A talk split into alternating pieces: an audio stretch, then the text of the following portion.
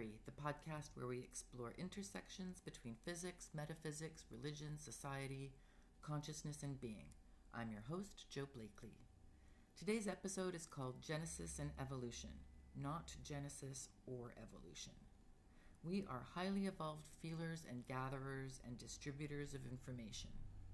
I have a theory that Genesis is documenting as best as we were able to our transition from just sensing and feeling the world outside without a sense of identity to the establishment of our sense of independent self when we became self aware and different from the other animals. Suddenly, now we were with our own unique data and trying to communicate with communicate it with each other. This episode explores this and what it means for our evolution and what it means for us today and our future.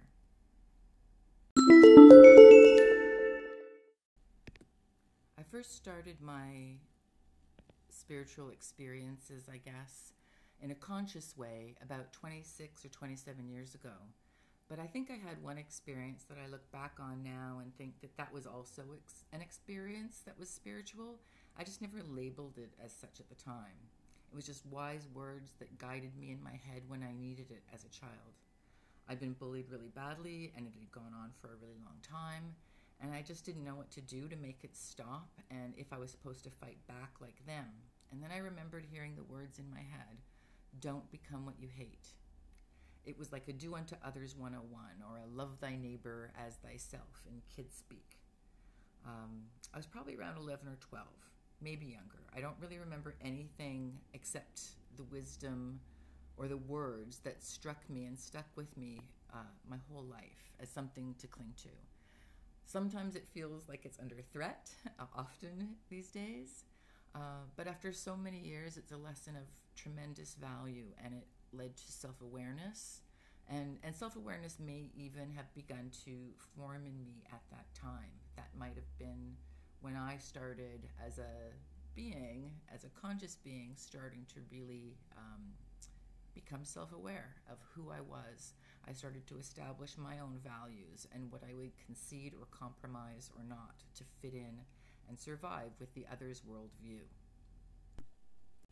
Self awareness leads to a study of self, and whether or not we live with integrity can play a major factor in our mental health.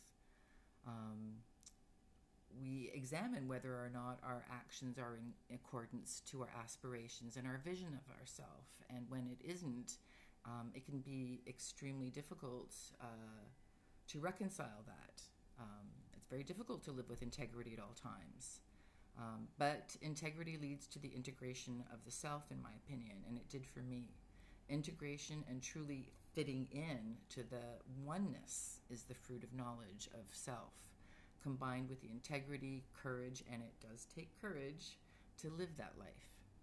I've always believed that being truly yourself is the bravest thing a person can do. But it wasn't until I was close to 30 that I really started becoming spiritual and started really looking hard at life. I had become disabled. I had developed what they call degenerative disc disease, which is what they call it when they have no idea why, why your spinal discs pop out periodically. Um, I've had two back surgeries, and over a course of time, um, I spent three years in bed and all told in extreme chronic pain and not really able to live a normal life. I think of it as my hermetic period. I'm fine now, just as an FYI. You don't have to worry about my back at any rate. Um, other issues, but not that one. Uh, but you do a lot of thinking and re-examining ideas when stuff like that happens from the why me to the why to the how am i going to get out of this mess and what is this mess? And i had just so many questions and i had very few answers. It was a really pivotal time for me. I had believed in the idea of karma and justice without even realizing that i had integrated that idea um, that was sort of in the uh, collective consciousness in our aphorisms and daily uh, daily things that we absorb every day. Um, I had integrated that into my personal philosophy, and so having been a very good girl my whole life, and and uh, doing unto others and living by this golden rule, um, finding meaning and justification. You know, people would say, well, um, it's karma, or I mean, the people have these really weird ideas. Um, and karma didn't seem to apply. It certainly didn't seem to be very just. And so when I'm trying to find meaning around this, um, and we do try to find, we try to understand things. Why is this happening? And this doesn't make sense, and this isn't in accordance with my belief system. And so you you try and figure it out. Um, I will say that. Um, you know, for anybody who has suffered similarly, you will find the idea that you deserved it somehow completely abhorrent. And I will say right now, you did not earn your pain. Life is painful, full stop. Um, I have very evolved opinions on this now, and over time we'll explore that too, but not this episode. Um, over time, I did feel betrayed and I tra- trapped by my body. It wouldn't do the things that I needed it to do or wanted it to do. And as I was lying in bed and I was missing my friends from Paris, I studied fashion design in Paris and I was missing Paris in general. Um, it was fairly recently after I had come back from there. Um, I found myself separating from my body. I was wide awake, but the part of me that I think of as the me part of me, the operator of the body, the conscious part of me, decided that Paris sounded amazing and uh, it started to leave the confines and the border of my body or what I perceived to be my body. My, my, this, the, it was just like, I felt separated. I felt like half of me tumbled out of my body and it was a challenge even getting back in. While I didn't care for that feeling myself, it did open up a line of inquiry that had me really examining the relationship between the I and the self and the body and where that intersected. I'm going to assume that it's very similar to what people describe as out of body experiences and astral projection, which prior to my own experience, I kind of um, was, if not skeptical of the experience, very skeptical of the understanding and wisdom of those who said that they practiced it and pitched it as higher learning or more evolved or advanced. I never felt that way about it, though it opened up thinking about higher learning for me. I tend to think of it as the generation of another illusory body, still separate from the oneness and also even more subject to the ego and vanity. I kind of avoided it as a trap. But it did get me thinking what are we made of and what is the I in me? How does consciousness integrate with the body? Where does it go? Is it eternal? So on. My main takeaway from the whole experience can be summed up with I am not my body and my body is not me. It brought me to thinking about the soul, and I had never given it much thought before. I'd always been interested in quantum mechanics and black holes and science, so my approach was always really breaking down these experiences and examining them as thoroughly as possible and trying to understand my experience scientifically. I was already somewhat knowledgeable about the ideas around atoms and that it was mostly space. Um, as our understanding of atomic structure grew and I read more, I became enamored with quantum mechanics and had a really unique insights and still seem to and still seem to have these uh, quite unique insights around time and density. Uh, over the course of this podcast, we will explore that further because that is really what everything is about. All creation is about density and the gathering of information into densities that open into new dimensions and create new life. So, we can look at ourselves two ways, and maybe there's more, but these two ways are the primary ways that we perceive. One is as organic flesh and blood organism that eats and processes organic, solid, opaque things. Um, we reach out and grab it. This organic creature grows, adds in experiences, which are then recorded and form memory. Um, emotions and feelings get attached to those experiences of our feelers and our um, our sensors, and uh, so that we can navigate better and survive the environment that we're in. And as we grow, we add in information, and as we age, and grow in perception, we make determinations about the quality of the information uh, that we have and discard old ideas, slough off skin cells, and age. We can alternatively view ourselves as distinct patterns of ever changing and manifesting possibilities or probabilities, fields of these probabilities, um, each with our own distinct pattern and design. Um, that is also constantly changing and growing along with our connections and interactions and development of self. That I pattern is constantly shifting but it is what we think of when we think of ourselves as an I, that consciousness that is really just quantum interactions and, frankly, mostly space and very little substance. So, what are we really, and how should we look at ourselves? When we evolved to turn our attention on the marvel of our own creation and our ability to perceive back on ourselves, when we became an I with a self reflective consciousness, an ego with our own thoughts, and an awareness that we had opinions and interpretations of the data that we gathered, we took a huge evolutionary leap. We suddenly saw each other as distinct. It's said that babies don't quite have this developed, and in cases of autism, there's theories that hold that the perception of separateness is not yet developed. I'm not sure that that's true, and because um, I can't can't really ask a baby, and and it's really hard. It's hard to get into other people's heads. In Genesis, it's regarded as a fall. Um, and the woman is blamed for it. It's pathologized and regarded negatively. But what was it? It definitely felt a loss in our development to those who chronicled chronicled it. But what did we lose, and how do we get it back? from I'm going to give you a quote now from Genesis 3. Um, you will not surely, certainly die, the serpent said to the woman, for God knows that when you eat from it, your eyes will be opened, and you will be like God, knowing good and evil.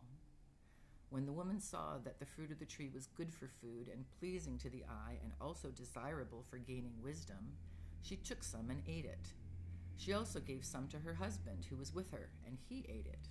Then both of them then the eyes of both of them were opened, and they realized they were naked, so they sewed fig leaves together and made coverings for themselves. Then the man and his wife heard the sound of the Lord God as he was walking in the garden in the cool of the day, and they hid from the Lord God among the trees of the garden. But the Lord God called to the man, Where are you?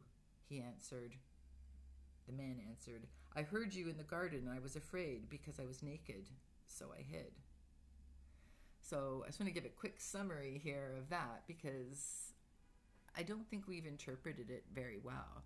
Um, the woman discovered wisdom that was good to process, it was good food. Food is the same as data. We are ingesting this information and it's understanding. It's made quite clear that this food is understanding.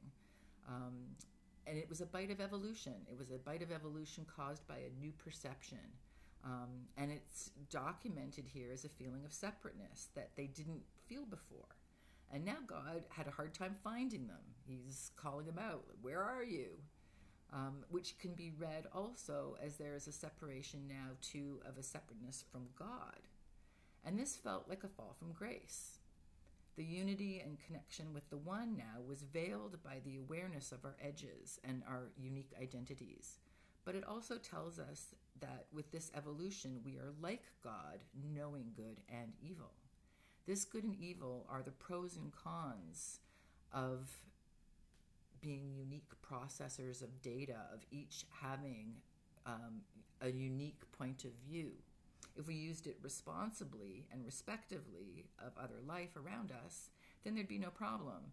If we regarded all of everyone as God, um, then we would hear God and we would be listening to each other. There's so much good to this evolution. We've expanded around the world and can now instantaneously inform others about the conditions and needs and share this information for our collective benefit.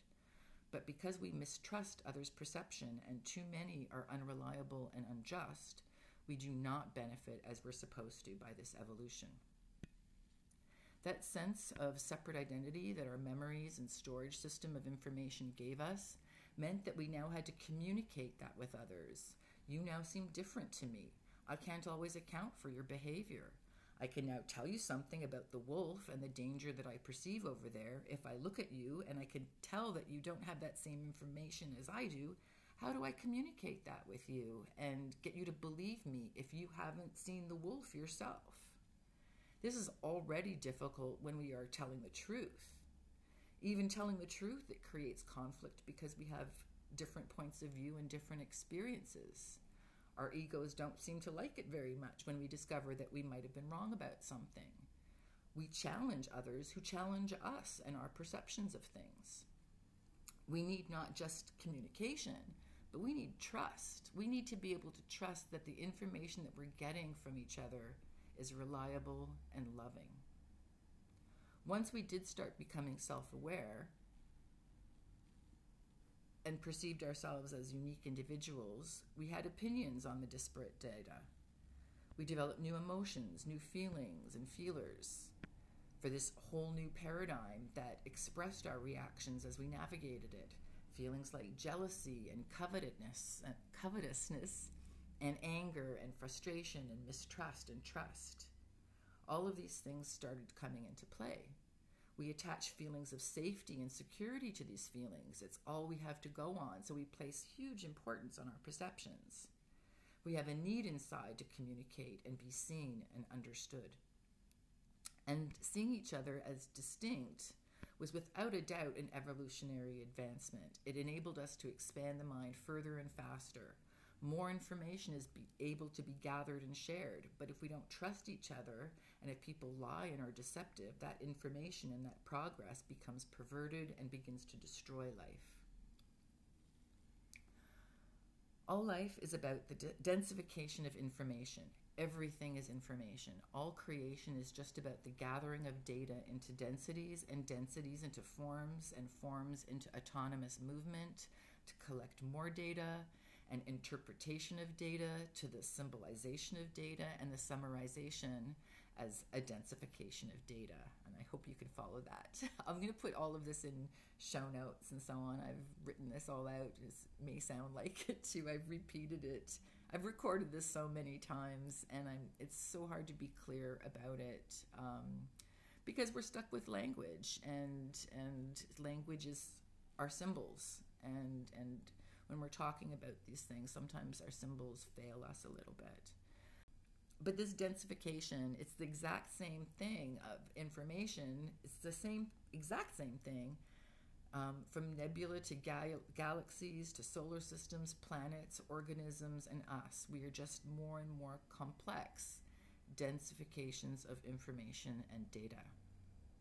And so anything that impedes our ability to gather and share information with each other damages that ability to evolve it's anti-creation it's anti life. So, lying is one of the worst things we can do because when our word is no good and can no longer be trusted, that takes information out of the system. It becomes just like a corrupted file in a computer and it spreads like a virus. And when one person doesn't behave in ways that benefit the group or harm, or if they hoard information, we suffer in our ability to make decisions and evolve and develop ourselves. And I'm only half joking when I say that a new universe opens up and takes us further from the universe, the heavenly universe, and the earthly paradise intended each time one of us lies. When we have different points of view and don't regard all points of view as valid, when we prioritize, prioritize our point of view over that of others, we get into problems. All of us are perceiving distinctly and differently and that has its pros and cons. The pros are that we can communicate with each other and advance and evolve as a greater mind, working together and sharing and being good to our word. The cons are that we are capable of seeing differences because our sense of separate self and have difficulty seeing beyond our own point of view. On the next podcast, I'll go a bit deeper about these repercussions and how it's documented in the stories of Cain and Abel the development of the patriarchy, and the birth and development of a divergent God. This consciously evil density of a collective vision. Thank you for listening. I hope you liked the show, and if so, please leave a five star review and help spread the word and the data. Please support this podcast at patreon.com slash I have a theory or record your comments or and or record your comments and questions at anchor.fm slash I have a theory and I might use them in the show. You can always support me when you purchase anything from cohereinthhere.com. I'm a fashion designer by trade and I am making made to order capsule collections for a minimalist life and maximum style. Listeners get 10% off with the code THEORY10.